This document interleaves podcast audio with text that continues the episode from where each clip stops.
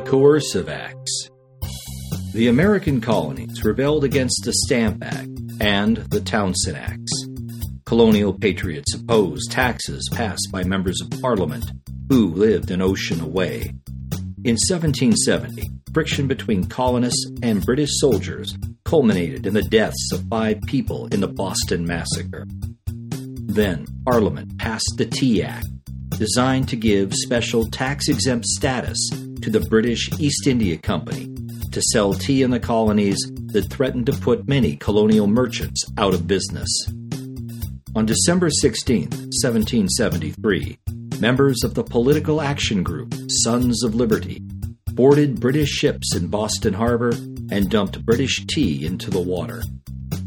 Parliament reacted swiftly by passing four acts or laws called the Coercive Acts, designed to bring the colonies under control.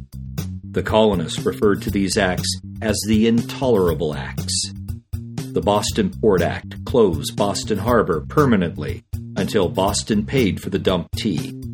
The Massachusetts Government Act increased the power of the new royal governor, General Thomas Gage, and reduced or eliminated elected offices. The Administration of Justice Act allowed British officials accused of murder be tried in another colony or in England.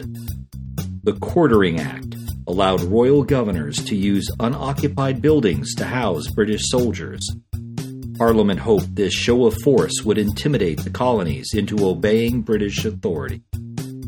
As so often happened, Britain miscalculated. Instead of bringing the colonies into submission, the colonies banded together in defiance.